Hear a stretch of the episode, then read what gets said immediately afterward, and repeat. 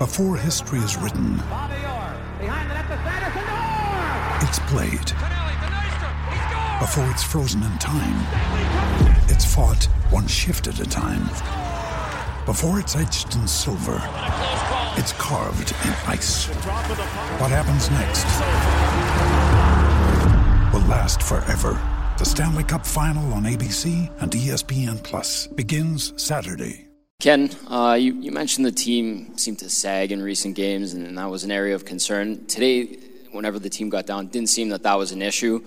Uh, is that encouraging despite the result? And is that attributed to maybe the roster shuffle or just the players being fed up with recent results? Well, because of the guys we brought in, um, you know, the three gritty guys, we played much better, we played much harder, we competed at a higher level.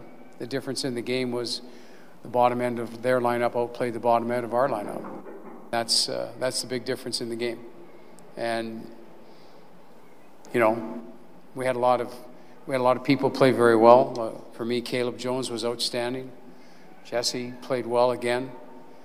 Uh, so there's some encouraging signs with some of our younger guys, but like I said, our bottom end got outplayed, and it's happened too much lately, and it's really hurt us a lot. So that would be discouraging when, when Lemieux scores two and Scheifele doesn't get a point, you still lose the game? Yeah, yeah. I mean, it's you can't have you can't have your bottom part of your lineup be minus players. There's it takes too much to recover from that, and there's we we, we got to be better back there. Like the back end, and I, I don't mean back end defense. I mean back end, you know, your bottom six and and uh, your back end pairs. We got to be better. Uh, Ken, sorry. Manning and Petrovic, how did you think they played? I'm sorry? Manning and Petrovic on defense, how did you think they? Well, I, I think for, for what they went through, is they, they helped they helped tremendously. I mean, Petro walks into a situation where he's uh, he's matched up against the other team's top players, and uh, play comes plays 20 minutes tonight. Manning flew all day. He was exhausted, but he gave us what he had. I thought both guys contributed a lot, and they're obviously going to help us a lot right now. Ken, uh, you touched on Caleb Jones. He had nearly 24 minutes tonight. What are some of the things that he's doing that's earning your trust? He's just so good and calm under pressure. I mean, he's gonna he has he has a chance to be outstanding. I mean, it's pretty nice to see. Uh, Ken, this is the first time that you've tried uh, Nugent Hopkins, McDavid, and Draisaitl centering different lines, diverted uh, that in the third period. But what did you think of the first two periods of that plan? Well, I, I thought those guys that we go to every game played their hearts out. McDavid, Draisaitl, Nugent Hopkins, they played their hearts out. And we need more support. And we need those players. The cavalry isn't coming for those players. You know, sure, are we going to get Chiasson back? Are we going to get Russell back? Sure. Uh, but we need, we need the bottom end of our team to start playing better if we expect to get to the next level. We're covering our own weight at the top, but we need better play from the bottom end of our group. And for us to get to the next level and be competitive, that's depth. And the depth is in our lineup, but we got to get it to play better, quite frankly.